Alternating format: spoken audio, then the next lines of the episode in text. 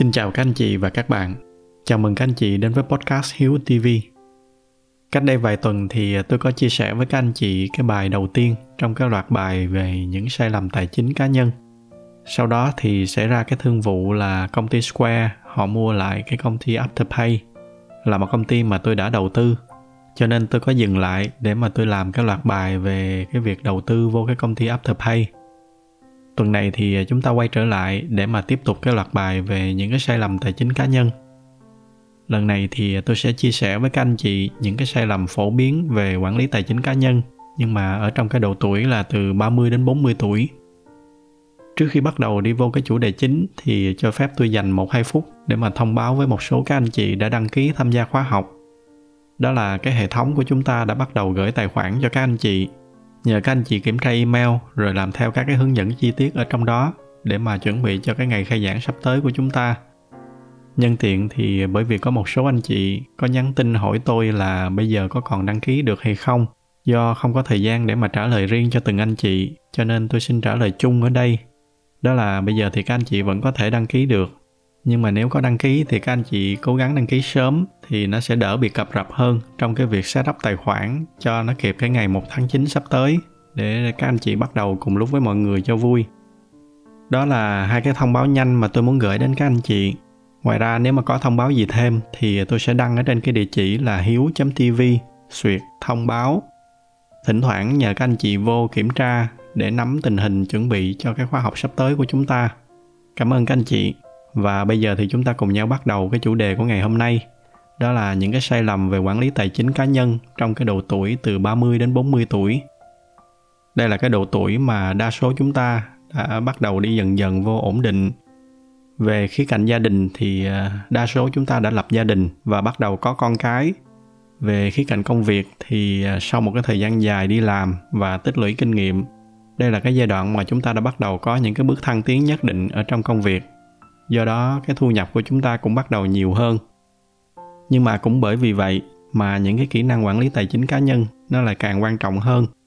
Đặc biệt là lúc này thì cái việc quản lý tài chính nó không chỉ riêng cho một mình chúng ta nữa, mà nó còn ảnh hưởng tới những người xung quanh, đó là vợ con hoặc là chồng con ở trong gia đình của chúng ta.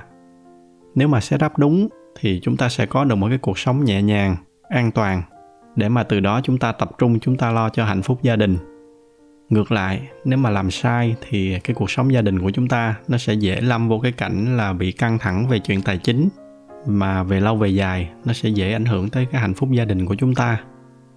Và trong tập này thì tôi sẽ chia sẻ với các anh chị một số cái kinh nghiệm cũng như là một số cái sai lầm mà mọi người thường mắc phải ở trong cái giai đoạn này. Tương tự như ở trong tập trước thì tôi cũng sẽ chia những cái kinh nghiệm đó ra thành ba mảng. Cái thứ nhất đó là trong cái giai đoạn tích lũy thứ hai đó là cái giai đoạn chi tiêu và thứ ba là cái giai đoạn đầu tư. Bây giờ thì ờ, chúng ta cùng nhau chúng ta bắt đầu vào những cái sai lầm ở trong cái khía cạnh tích lũy trong cái giai đoạn này. Cái sai lầm phổ biến nhất đó là chúng ta không có phân vai dựa trên năng lực mà thường là chúng ta lại dựa trên mặc định. Thì ờ, cái ý của tôi về mặc định là như thế nào? Mặc định ở đây là chúng ta thường coi là người phụ nữ ở trong gia đình sẽ là cái người quản lý về tài chính. Người đàn ông thì sẽ đi kiếm tiền về và đưa cho cái người vợ giữ tiền, và từ đó người vợ sẽ lo quán xuyến mọi thứ ở trong gia đình. Cái điều này có lẽ nó xuất phát từ cái thời xa xưa, là người vợ là cái người thường lo nội trợ ở trong nhà, và nó cũng xuất phát từ cái việc là người phụ nữ thường là cái người biết căn cơ, tiết kiệm hơn là người đàn ông còn phái nam ở nước mình thì uh, xưa giờ cũng hay có cái thói quen là xuề xòa không có muốn trở thành cái người nói quá nhiều về chuyện tiền bạc. Đây là một cái khía cạnh hơi tế nhị nhưng mà chính bởi vì nó tế nhị thành ra mọi người thường tránh nói về nó và cứ làm theo những cái điều mặc định đã được đóng khung sẵn từ trước. Và cái việc này thật ra nó lại tiềm ẩn rất là nhiều rủi ro. Tại sao mà tôi lại nói nó tiềm ẩn nhiều rủi ro? Bây giờ chúng ta thử chúng ta nhìn sang cái môi trường công việc. Chúng ta sẽ thấy là cái việc quản lý tài chính là một cái điều sống còn với các cái doanh nghiệp. Và tất nhiên là nó sẽ được giao cho những người có năng lực về cái việc quản lý tiền bạc. Cái dòng tiền ra vô như thế nào, cân đối thu chi ra sao. Đây là cái việc sẽ được đảm nhiệm bởi cái bộ phận kế toán và tài chính của công ty. Và hiển nhiên là chúng ta sẽ không có giao ngẫu nhiên cái việc này đại cho ai đó tại vì không phải ai cũng có những cái tố chất và những cái kỹ năng này. Và tương tự như vậy, ở trong cái chuyện tài chính trong gia đình, không phải là cái người vợ nào cũng có những cái tố chất và kỹ năng về cái việc quản lý tài chính. Đối với tôi thì cái việc xây dựng một cái gia đình nó cũng quan trọng không kém gì việc xây dựng một cái công ty. Thậm chí là có thể nói là nó còn quan trọng hơn. Do đó, theo tôi thì cái việc đầu tiên khi mà chúng ta bắt đầu cái cuộc sống gia đình với nhau đó là chúng ta cần phải ngồi xuống để trao đổi một cách thẳng thắn với nhau. Là ai có những cái năng lực gì giỏi hơn thì cái người đó sẽ đảm nhiệm cái phần việc đó ở trong gia đình. Cái việc này nó nên được thực hiện một cách thẳng thắn và vô tư nhất. Chúng ta cố gắng đừng có để bị cái cảm xúc nó chen vô. Theo tôi thì đây là những cái kỹ năng cứng. Do đó nên chúng ta cứ nói chuyện với nhau trên cái cơ sở hoàn toàn là những cái kỹ năng và trên cái tinh thần là tôn trọng lẫn nhau để từ đó chúng ta phân vai ở trong gia đình. Đây là cái bước đầu tiên và cũng là cái bước quan trọng nhất mà chúng ta nên làm ngay từ những cái ngày đầu mà chúng ta về sống với nhau. Có cái bước đầu tiên này rồi thì chúng ta mới xây dựng được những cái bước tiếp theo. Ví dụ như là xây dựng những cái quy trình để mà quản lý tiền bạc, rồi cái cách mà chúng ta sẽ phân bổ các cái chi tiêu ra sao. Rồi về lâu về dài thì chúng ta sẽ thực hiện những cái hoạt động đầu tư như thế nào. Cái bước đầu tiên này mà chúng ta làm sai hoặc là không làm thì chúng ta sẽ rất là khó để mà tối ưu được cái nguồn tiền ở trong cái gia đình của mình. Khi mà tôi nói về cái ý này, có thể nghe nó hơi là nhạy cảm, bởi vì nó không có giống với những cái suy nghĩ xưa nay ở trong xã hội chúng ta. Nhưng mà hy vọng là khi mà nghe tôi phân tích tới đây, thì các anh chị cũng thấy là thật ra nó lại là một cái điều hợp lý hơn là thay vì chúng ta cứ để mặc định. Cái sai lầm thứ hai, đó là chúng ta ngại trao đổi thẳng thắn với nhau về cái chuyện tiền bạc khi mà chúng ta đi làm, chúng ta thấy là ở trong các cái công ty, mỗi khi mà muốn chi tiêu một cái việc gì đó thì chúng ta phải qua những cái quy trình rất là chi tiết. Phải qua những cái bộ phận tài chính, kế toán, rồi ai sẽ là người duyệt.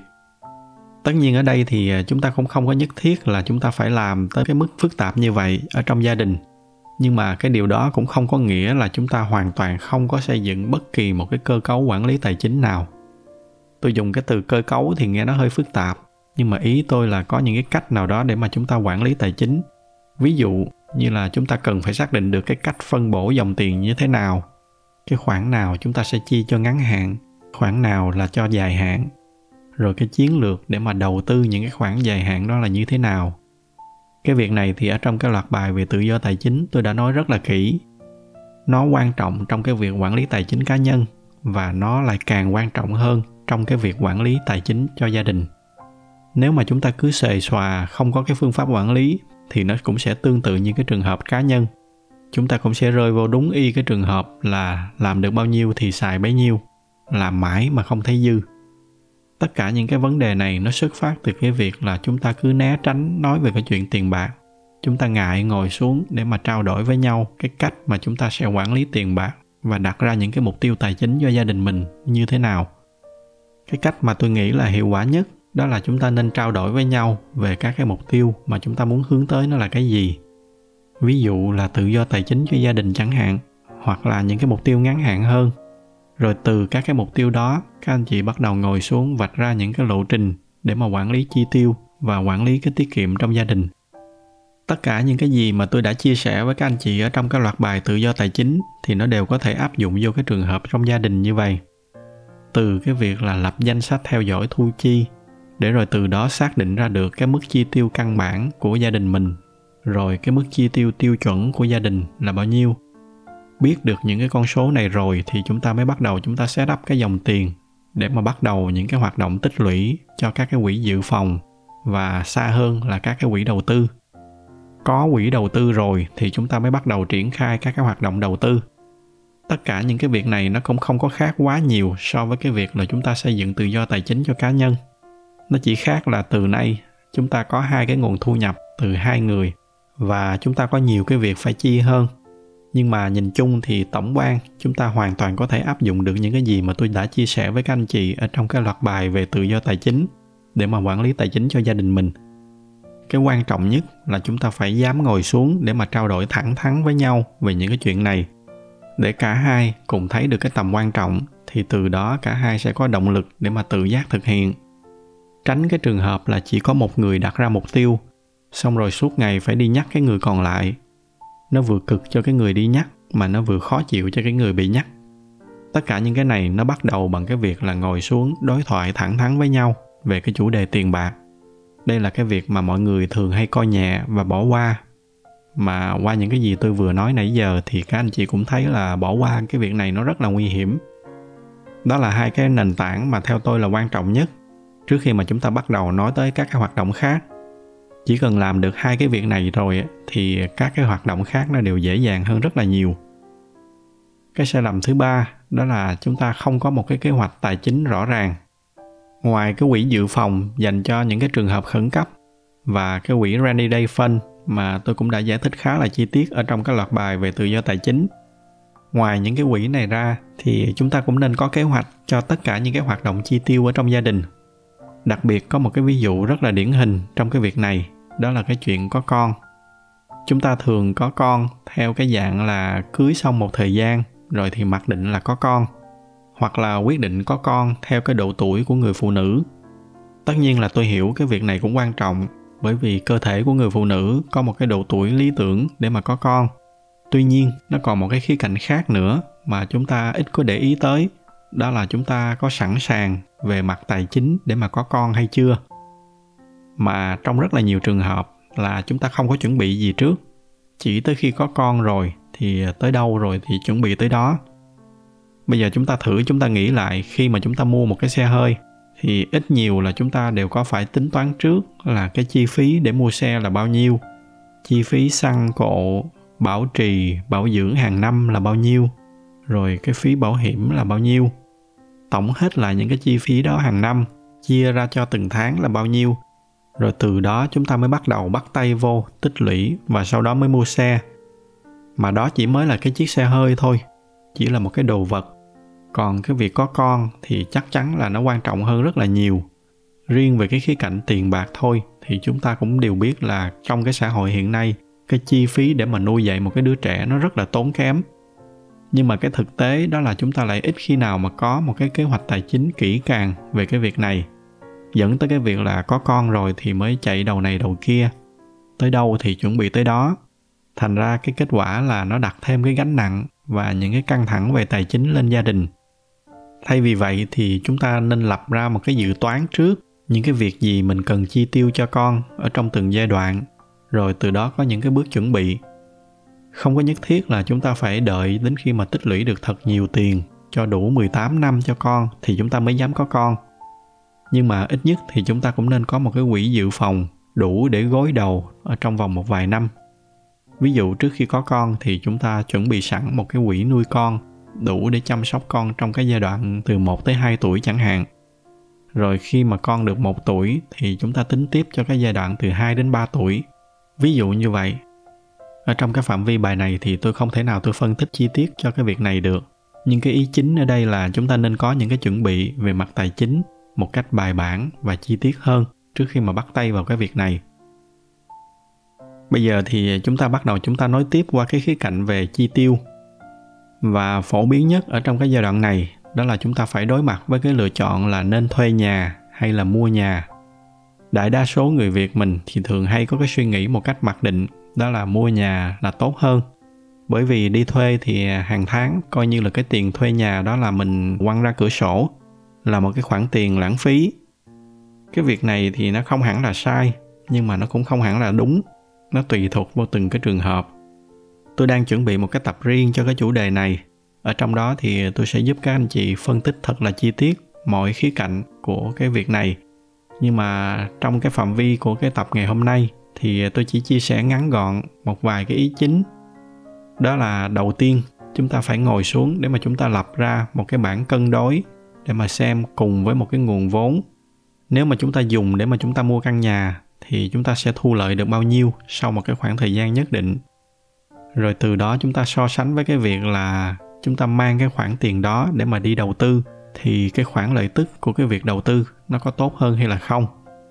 Tôi ví dụ là giả sử các anh chị có 3 tỷ chẳng hạn, các anh chị đem đi mua một cái căn nhà, thì hàng tháng hiển nhiên là các anh chị sẽ tiết kiệm được cái tiền thuê nhà. Rồi sau 5 năm, nếu mà mua đúng cái căn nhà tốt, thì cái giá trị của ngôi nhà đó nó sẽ tăng lên. Bây giờ các anh chị làm thêm một cái bài toán nữa, thay vì đem 3 tỷ đó, chúng ta không đi mua nhà, mà chúng ta đi đầu tư, thì cùng một cái khoảng thời gian sau 5 năm chẳng hạn, thì cái khoản đầu tư đó nó sẽ thu được cái lợi tức là bao nhiêu? Rồi từ đó chúng ta đem cái con số lợi tức đó để mà so sánh với cái con số mà chúng ta đã thu được từ cái việc mua nhà, để xem coi cái việc nào nó có lợi hơn. Tất nhiên là ở đây tôi chỉ nói những cái ý rất là căn bản. Chúng ta còn chưa có tính tới cái việc là mua nhà thì phải vay ngân hàng và phải trả lãi. Rồi ở cái khía cạnh đi thuê và đầu tư thì nó còn tùy thuộc vào đầu tư vào cái lĩnh vực gì. Và tùy theo lĩnh vực thì nó sẽ có cái mức sinh lời khác nhau rồi chưa kể tới những cái chi phí, cơ hội. Khi mà chúng ta mua nhà thì chúng ta sẽ không còn vốn để mà nắm bắt những cái cơ hội khác. Tất cả những cái việc này thì hẹn với các anh chị một cái tập. Tôi sẽ làm riêng về cái chủ đề này. Tôi sẽ chia sẻ chi tiết hơn. Trong cái phạm vi của cái bài hôm nay thì tôi chỉ muốn chia sẻ với các anh chị là chúng ta cần phải ngồi xuống để mà phân tích cho kỹ từng cái hoạt động, để tính toán ra những cái con số. Rồi từ đó ra những cái quyết định dựa trên những cái con số cụ thể đó cố gắng đừng có làm nó theo cái quán tính, theo kiểu là người khác nói mua nhà tốt hơn thì mình cũng xách tiền mình đi mua nhà. Tiếp theo, đó là sau khi mà đã đi tới cái quyết định mua nhà, thì mọi người lại thường mắc một cái sai lầm, đó là mọi người chọn mua những cái ngôi nhà nó quá với cái khả năng tài chính của mình. Khi mà chúng ta đi mua nhà, đó là một trong những cái hoạt động mà nó dễ bị cảm xúc chi phối nhất chúng ta sẽ dễ tưởng tượng ra cái cảnh mà gia đình mình sống ở trong đó nó sẽ vui vẻ, nó sẽ hạnh phúc như thế nào. Và khi mà bị cảm xúc chi phối thì chúng ta sẽ rất là dễ bị rơi vô cái trường hợp là chúng ta ráng mua một cái ngôi nhà mà nó quá cái khả năng tài chính hiện tại của mình. Nếu mà cái việc mua nhà đó là chúng ta phải vay một phần từ ngân hàng thì nó sẽ dẫn tới cái tiền lãi hàng tháng cũng nhiều hơn. Đó là chưa kể với những cái ngôi nhà đắt tiền thì nó sẽ dẫn tới hàng loạt những cái chi phí đắt tiền khác cái tiền bảo trì, bảo dưỡng nó cũng cao hơn, rồi cái phí bảo hiểm nó cũng cao hơn, và còn rất là nhiều những cái chi phí khác. Tất cả những cái chi phí đó nó sẽ làm cho cái ngân sách chi tiêu mỗi tháng cho những cái việc khác của chúng ta nó bị thu hẹp lại.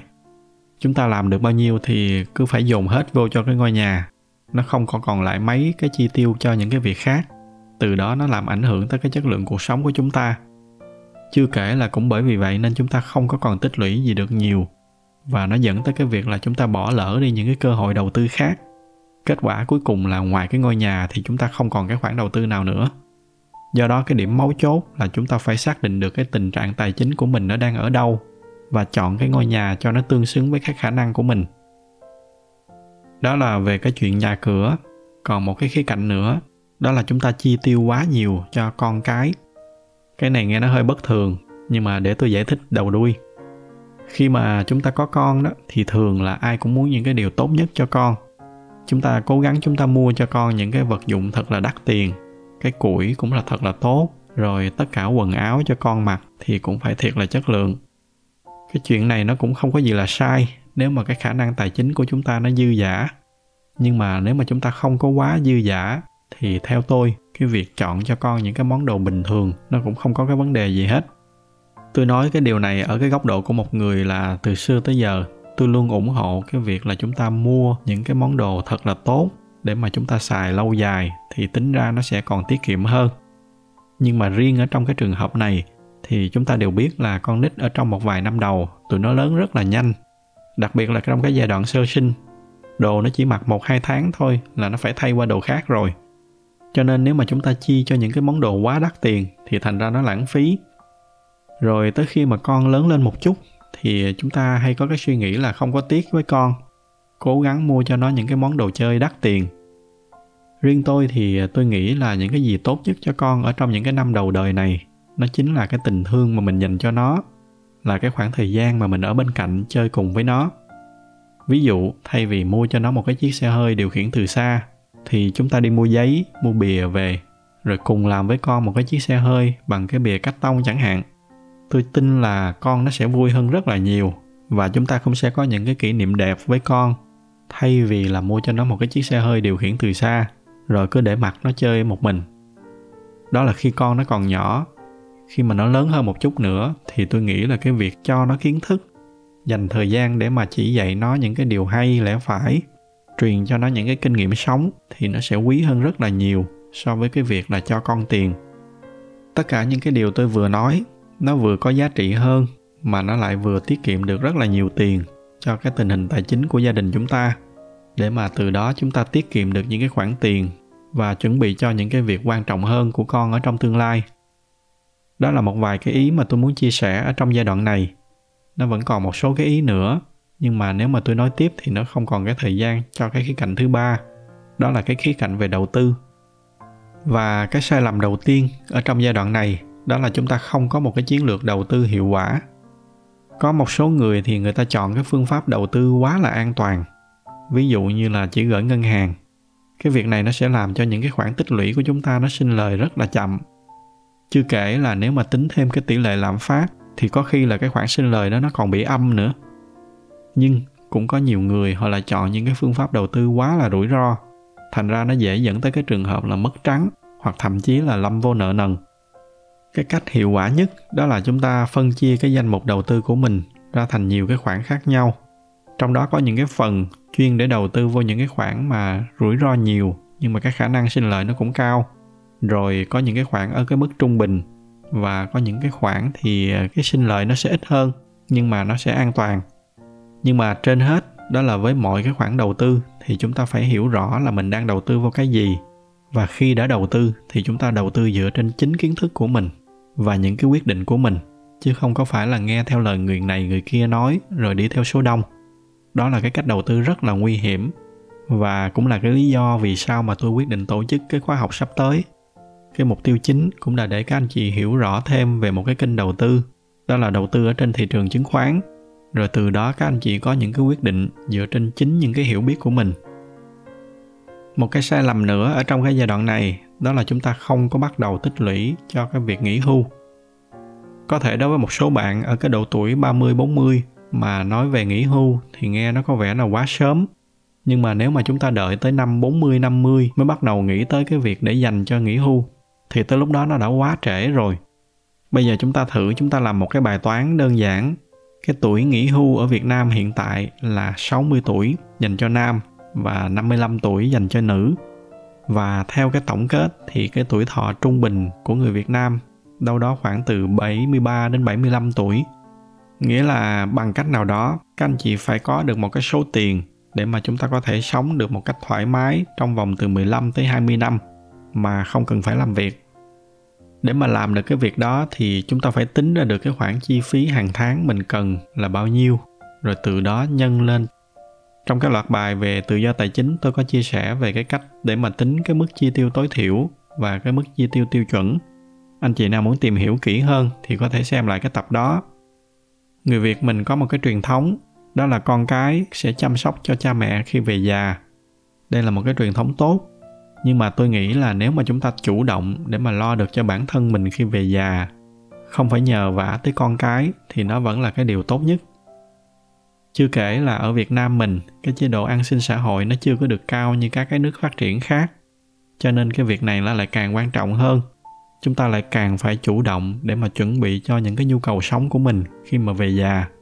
Để đảm bảo được chúng ta có những cái năm tháng nghỉ hưu thật là thảnh thơi và tự chủ thì à, cái cách duy nhất đó là chúng ta phải có những cái bước chuẩn bị từ những cái năm tháng khi mà còn trẻ và cái yếu tố thứ ba mà mọi người thường hay bỏ qua đó là chúng ta không có đầu tư cho cái khía cạnh bảo hiểm.